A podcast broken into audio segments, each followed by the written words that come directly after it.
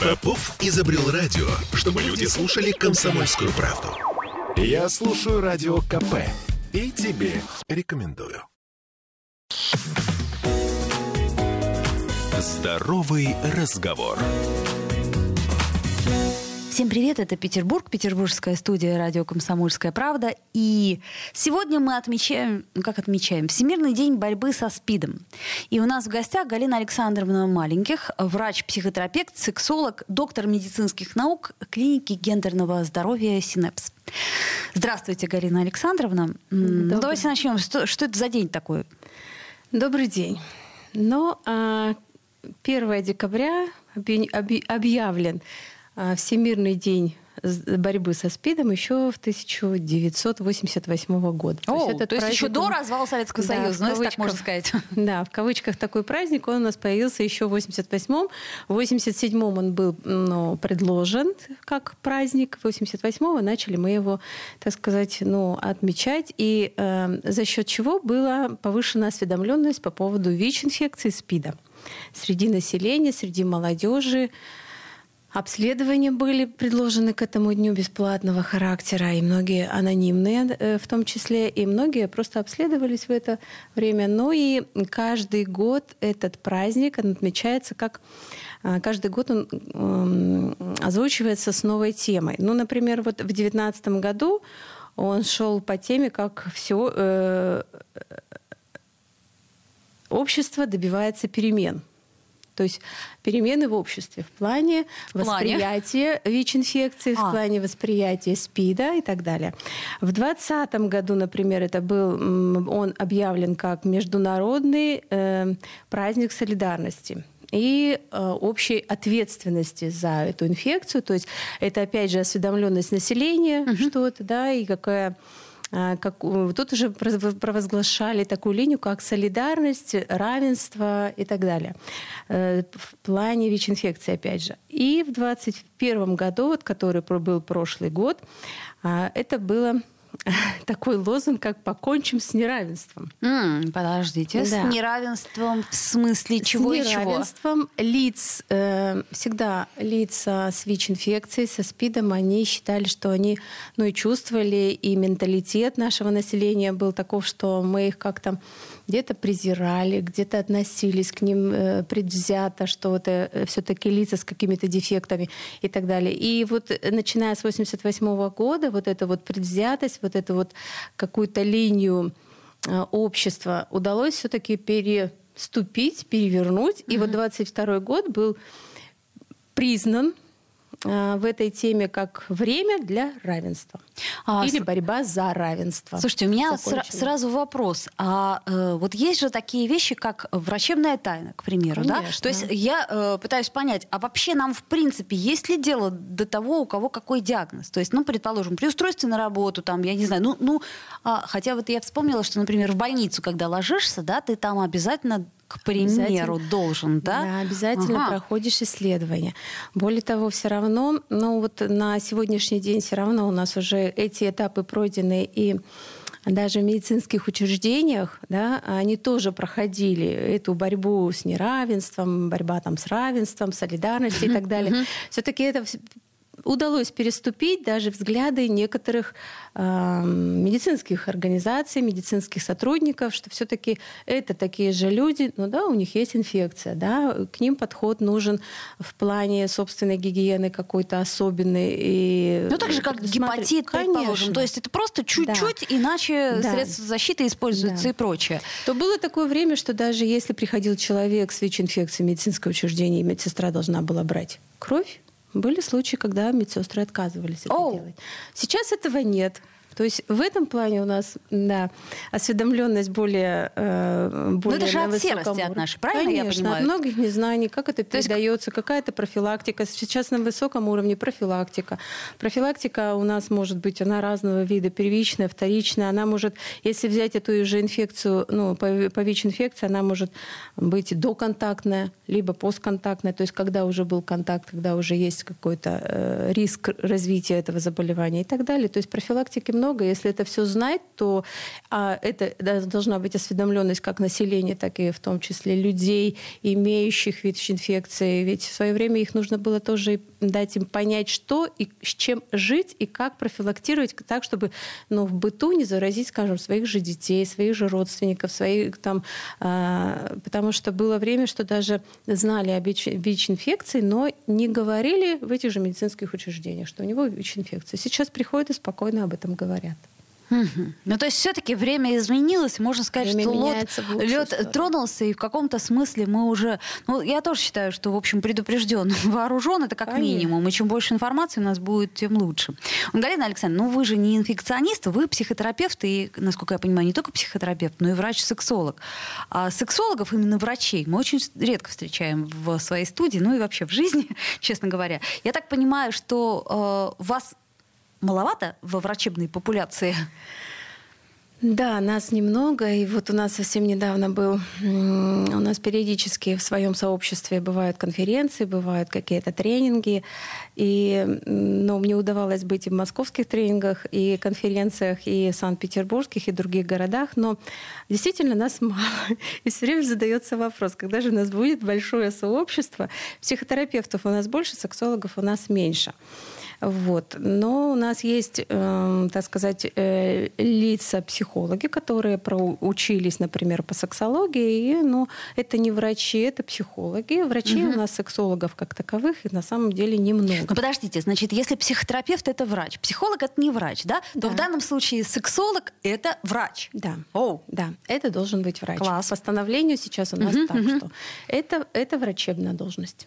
Угу, отлично, слушайте. Специальность. очень, очень интересно. И э, я так понимаю, что, в принципе, отбоя-то у вас нет от э, пациентов. Знаете, да. да. Ну, так э, социализируемся мы сейчас э, в переменах и в плане психологических перемен в обществе, в плане социальных каких-то событий да, в обществе, связанных с кризисными вот этими ситуациями, со спецоперацией, со всем. А реагируют первоначально всегда что в, организме человека это личность, да, это психика, это какие-то качества личностные, характеристики этого человека. Но а где личность, там и сексуальность. Поэтому меняется все. Меняется в личности что-то, меняется в сексуальности mm-hmm. что-то. Это okay. параллельные два процесса, которые ну, неизбежны. Э, в, в одной личности они идут параллельно, и если что-то меняется э, в одном, направлении, то и меняется в другом. Ну, а это, соответственно, наше здоровье, я хочу да. напомнить. Тем более в наше время, в 21 веке, очень большой а, блок инфо, э, информированности и через э, сайт, через э, сети интернет, где информации достаточно много, а скажем, способность людей э, проанализировать эту информацию, она занижена, потому что, э, ну, не знаю, где она норма, где она не норма, где это правда, где неправда, в том числе и, например, в плане сексуальности человека. Информации очень много в интернете, а многие молодые люди ее принимают как какой-то пример для подражания, как какие-то вещи, которые должны быть у них, хотя это не так. И сейчас очень много а, развивается мнимых сексуальных расстройств. О, и э, отсюда, да. Интересно. да, на самом деле, когда приходит, говорим, что у вас нет сексуального расстройства, а человек представляет, что оно у него есть. Это выводит его эмоциональный план, ну, скажем так, какой-то кризисный момент и нарушение адаптации, с которой сложно бывает справиться. Mm-hmm. Вот. И это тоже, это тоже задевает человека. Это как в том Меняет анекдоте, да, жизни. что да, но мой, мой 95-летний сосед говорит, так а что вам мешает, батенька, и вы говорите. говорите да? Понятно, хорошо. А если у вас какие-то примеры, которые э, могли бы затрагивать сексолога, ВИЧ-инфекцию, ну вот как врача и психотерапевта, то есть это как-то вот взаимосвязано наверняка? Тема очень сложная и да, тонкая. Да, конечно, примеры есть, но я немножко бы еще хотела все-таки сегодняшний, так сказать, ну, праздник или Всемирный день борьбы со СПИДом объединить немножко с, нашей, с нашим направлением сексологии и в том числе психотерапии. Но э, как вот смотрите, 22 год он объявлен э, это время для равенства. Что бы я хотела здесь какой акцент поставить? У нас равенство в разных направлениях может быть, но если это объединить э, с нашими пациентами, нашей клиники, да, то равенство, например, гендерное. То есть равенство женщин и мужчин – Эм, равенство детей разных возрастов, равенство женщин, мужчин тоже разных возрастов. Вот в этом мы объединяем, так сказать, свою службу, э, сексологическую службу, психотерапевтическую службу и, скажем, ну, э, проявление такой инфекции, как ВИЧ-инфекция. Равенство не только может быть равенство связано с, с инфекцией, да, равенство может быть гендерным. Это, например, равенство в плане насилия, в плане общения, в плане подходов каких-то гендерных, в, точно так же и в лечении. То есть мы говорим о правах. Прежде всего права. о правах. Равенство да. в правах, независимо от того, болен ты здоров, э, мужчина ты или женщина, не, не ребенок ты или, или взрослый. Или взрослый да. Да. Угу. Я напомню, что сегодня мы говорим о ВИЧ и о СПИДе, кстати, это разные вещи или нет? То есть вот почему две аббревиатуры, и все время мы в них путаемся? ВИЧ — это вирус иммунодефицита человека. То есть это когда человек заражается этим и вирусом иммунодефицита, а СПИД — это конечная стадия этого, это ВИЧ-инфекции. А, то есть все-таки это, это разные вещи, это, да? Ну, ну скажем немножко. так, стадии. Да, Все, поняла. Да, а угу. стадии в развитии — это разные. Хорошо, давайте сделаем небольшую паузу. Галина Александровна Маленьких у нас в гостях, врач-психотерапевт, сексолог, доктор медицинских наук, клиника гендерного здоровья «Синепсис». Здоровый разговор. Я слушаю «Комсомольскую правду», потому что «Радио КП» — это корреспонденты в 400 городах России. От Южно-Сахалинска до Калининграда. Я слушаю «Радио КП» и тебе рекомендую. Здоровый разговор. Вновь возвращаемся в эфир и напомню, что сегодня у нас Всемирный день борьбы со СПИДом мы, как это ни странно, до сих пор, как мне кажется, маловато об этом знаем. И когда мы узнаем, что у какого-то человека ВИЧ или СПИД, мы начинаем судорожно мыть руки, отбирать у него чашки и подсовывать что-то другое. Э, и это говорит всего лишь о том, что мы мало информированы. И э, о том, что нам, э, как это сказать, вот, наверное, это в 90-е было, да, что нам навязали какие-то представления о том, как это есть, что это смертельно, что это страшно, что это то, все пятое, десятое. И, в общем, э, в результате получается, что мы не имеем достоверной информации, и то самое равенство, о котором вы говорите, оно тут и трескается, как глиняный сосуд. Поэтому наше дело э, в информированности прежде всего. Но вот я так понимаю, что если э, человек все-таки э, анализ получил, что у него положительный ВИЧ, что делать дальше? Я уверена, что э, психолог или психотерапевт это не последний человек, к которому он должен пойти. Как-то не странно, да, казалось бы, вроде скорее инфекционист, но знаете, э, со стороны, с точки зрения ну, инфекции и со стороны, куда пойти и какие консультации у инфекционистов получить, я на этот вопрос вам с точ точность не отвечу, потому что ну, в разной, э, скажем так, службе, инфекционной службе это организовано одно. Я скажу за себя, за нашу психотерапевтическую службу, чем, чем мы можем помочь, сексологическую службу. Когда человек вот получает такой, скажем, анализ, да, как-то выявляется это состояние у него, ему говорят, что, извините, но у вас ВИЧ-инфекция, вообще-то э, он первоначально направляется к инфекционисту, да, который э, говорит ему правила жизни дальнейшие, правила личной гигиены, берет расписки и так далее, и так далее. Это те тонкости, в которые я не буду вступать.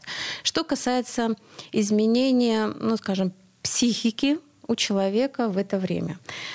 У нас описаны стадии, э, стадии горя, да, стадии принятия. Психотерапии мы такое имеем. Так вот, изначально, для, конечно, э, это принимается человеком как какое-то кризисное состояние, состояние какого-то горя, состояние какой-то неизбежности. И нужно пройти определенные стадии, которые ну, уже описаны, нам они понятны, и мы видим поведение человека, как меняется на этих стадиях. Так вот, первая стадия — это происходит у него шок. Конечно. Да? Шоковое состояние, когда идет борьба. Да, может, это не со мной, да, это неправда, это надо пересдать. И люди многие пересдают, и снова, значит, снова приходят. Вот. Но это как острая реакция на какой-то стресс да, когда снижается и критичность у человека. Дальше происходит некоторое, ну, скажем так, онемение и отрицание еще больше углубляется. Нет, я больше не пойду, это может быть опять ошибка. То есть опять какое-то время нужно на, опять же, на какое-то принятие этого, и снова. И вот потом проявляется эмоциональный всплеск. Да? А он связан с нестабильностью. Это может быть, если у человека есть такие личностные черты, как истерического плана, да, это может быть как истерики, например, угу, да, угу. активные С, уже, активные, да, да, угу. когда там я ненавижу всех, не плачет, да, и отрицает, и начинает обвинять кого-то, да, кого, если есть возможность угу, такая, угу. если помнит, э, были ну, какие например. с кем контакты, угу. да, вот. Э, и тут, тут что? Тут, конечно, эмоции. Тут появляются, когда эмоции, то и нарушаются межличностные какие-то отношения, если это в семье и так далее. Потом появляется злость. Злость на всех. Злость на, а, с тем, с кем контактировал, даже злость на врачей, они ошиблись, да, какие-то моменты тех, кто ну, в семье находится, злость на детей бывает даже такое. Вот человек в это время, помимо злости, начинает испытывать страх. Страх за будущее. А что дальше? Как дальше? Да, он не видит впереди, что может быть. Э, начинает потом появляется стадия поиска выхода. Что делать с этим? Но это уже, Куда? я так понимаю, э, предконструктивная стадия. Нет, еще не... А, нет. даже нет. Да. так. Как вот когда начинает искать выход, вот тут и происходит у человека дезорганизация. То есть он не может найти, как, как, какой выход. Вот здесь нужна помощь зачастую, э, начиная где-то с эмоциональной стадии, угу. да, зачастую вот тут и начинается помощь более углубленная, психотерапевтическая. То есть помочь человеку найти в кризисной ситуации, найти выход. У нас у людей разное поведение в кризисных ситуациях. Оно может быть такое деструктивное, как избегание – когда человек просто уходит от проблемы, он узнал его вызов. Я подумаю об этом завтра. Я подумаю ну, потом. Ну, потом когда-нибудь. когда да. Но потом она где-то есть, но да. я о ней не думаю, о чем угодно, вот. но не о ней. Угу. И бывает такое, что это избегание находится ну, длительное время. Это самый деструктивный человек все равно эмоционально проживает в этой ситуации. Да? Он ее не может решить, он ее не решает, он, и он не идет. И самое главное, что уходит время, чтобы начать какое-то профилактическое лечение. У нас сейчас есть лечение. Есть лечение Э, сразу, например, после контакта. Это все инфекционисты, это центры э, СПИД, они все это объясняют, и, тут, э, и мы объясняем у себя на приемах, что выход есть, его можно найти, mm-hmm. только его надо искать, не надо избегать это состояние. У нас есть примеры, когда люди, пациенты наши пролечились, и, в общем-то, они потом чувствуют себя хорошо и достойно, и качество жизни не снижается. Так вот, во, во время дезорганизации, когда человек находит, вернее, пытается найти этот выход, вот тут помощь ну, очень нужна. Если человек не находит этой помощи, он закрывается зачастую и появляется такое поведение избегания. Или может быть другое. Это может быть паника, это может обвинение. Это так человек может прийти, но к некоторому одиночеству. Почему? Потому что нарушаются межличностные связи. Ну, семье, безусловно, да? безусловно. Уйдет в изоляцию. Это опять же некое такое поведение избегания, когда изолируется человек, а отсюда и недалеко до, тревог, до депрессии. Я так и... понимаю, что тут даже не зависит от того, как ведут себя окружающие. Что бы они ни делали, идет чистое отрицание и закрытие. Да. Угу, да. Угу. Тут не столько с окружением, сколько, сколько с самим человеком, его восприятием и возможностью находить э, выходы из этой ситуации. Так вот, самое плохое, когда и это как бы дно вот, этого, вот этой реакции на горе, это когда человек уходит в изоляцию, в одиночество, отрицает всех, отрицает э, какие-то контакты, он себя чувствует совершенно изгоем в этом обществе и уходит в глубокую депрессию. Такие депрессии, они достаточно глубокие. И вот если попадает такой человек, приходит к психотерапевту, тут, конечно, медикаментозно уже не, э, без медикаментов уже не обойтись чисто психотерапевтически. А то если на начальных стадиях это то можно... возможно, да? Возможно, конечно. просто терапии. Да, психотерапии. А, достаточно несколько сеансов психотерапии, когда можно уже найти выход, и человек совершенно чувствует себя по-другому. Так вот, после депрессии, вот там если помощь оказана, да, и она адекватная помощь, вот там человек начинает искать новые выходы, какие-то даже ищет новые даже отношения, если их не было, находит новые силы, новые способы, как с этим справиться, переосмысляет некоторые вещи своей жизни, перестраивает свою жизнь, находит э, новых друзей, скажем так. Более того, самый ну, пик выхода из этого горя – это оказывать помощь другим. Почему у нас в этом движении достаточно много, скажем так, э, ну не волонтеров, но социальных таких помощников наших, которые помогают нам находить вот таких э, в на глубине горя своих э, ну, пациентов наших, да, и к нам приводят. Угу, то есть это те, кто это пережил. Что да. те, кто пережил это, они э, гораздо, э, как это сказать, гораздо лучше чувствуют, что происходит, да. какая стадия сейчас происходит У с тем человека. человеком. Да, да, это понятно, это что делают родственники зачастую? Ну вот он, а, человек уходит в это состояние горя, да, люди, э, родственники могут не понимать этого. То есть они какое-то время пытаются помочь, помочь, помочь, а потом все в закрытые всё. двери, и они говорят, так, значит, все, понятно. И не стучится. И человек уходит в глубину этой депрессии.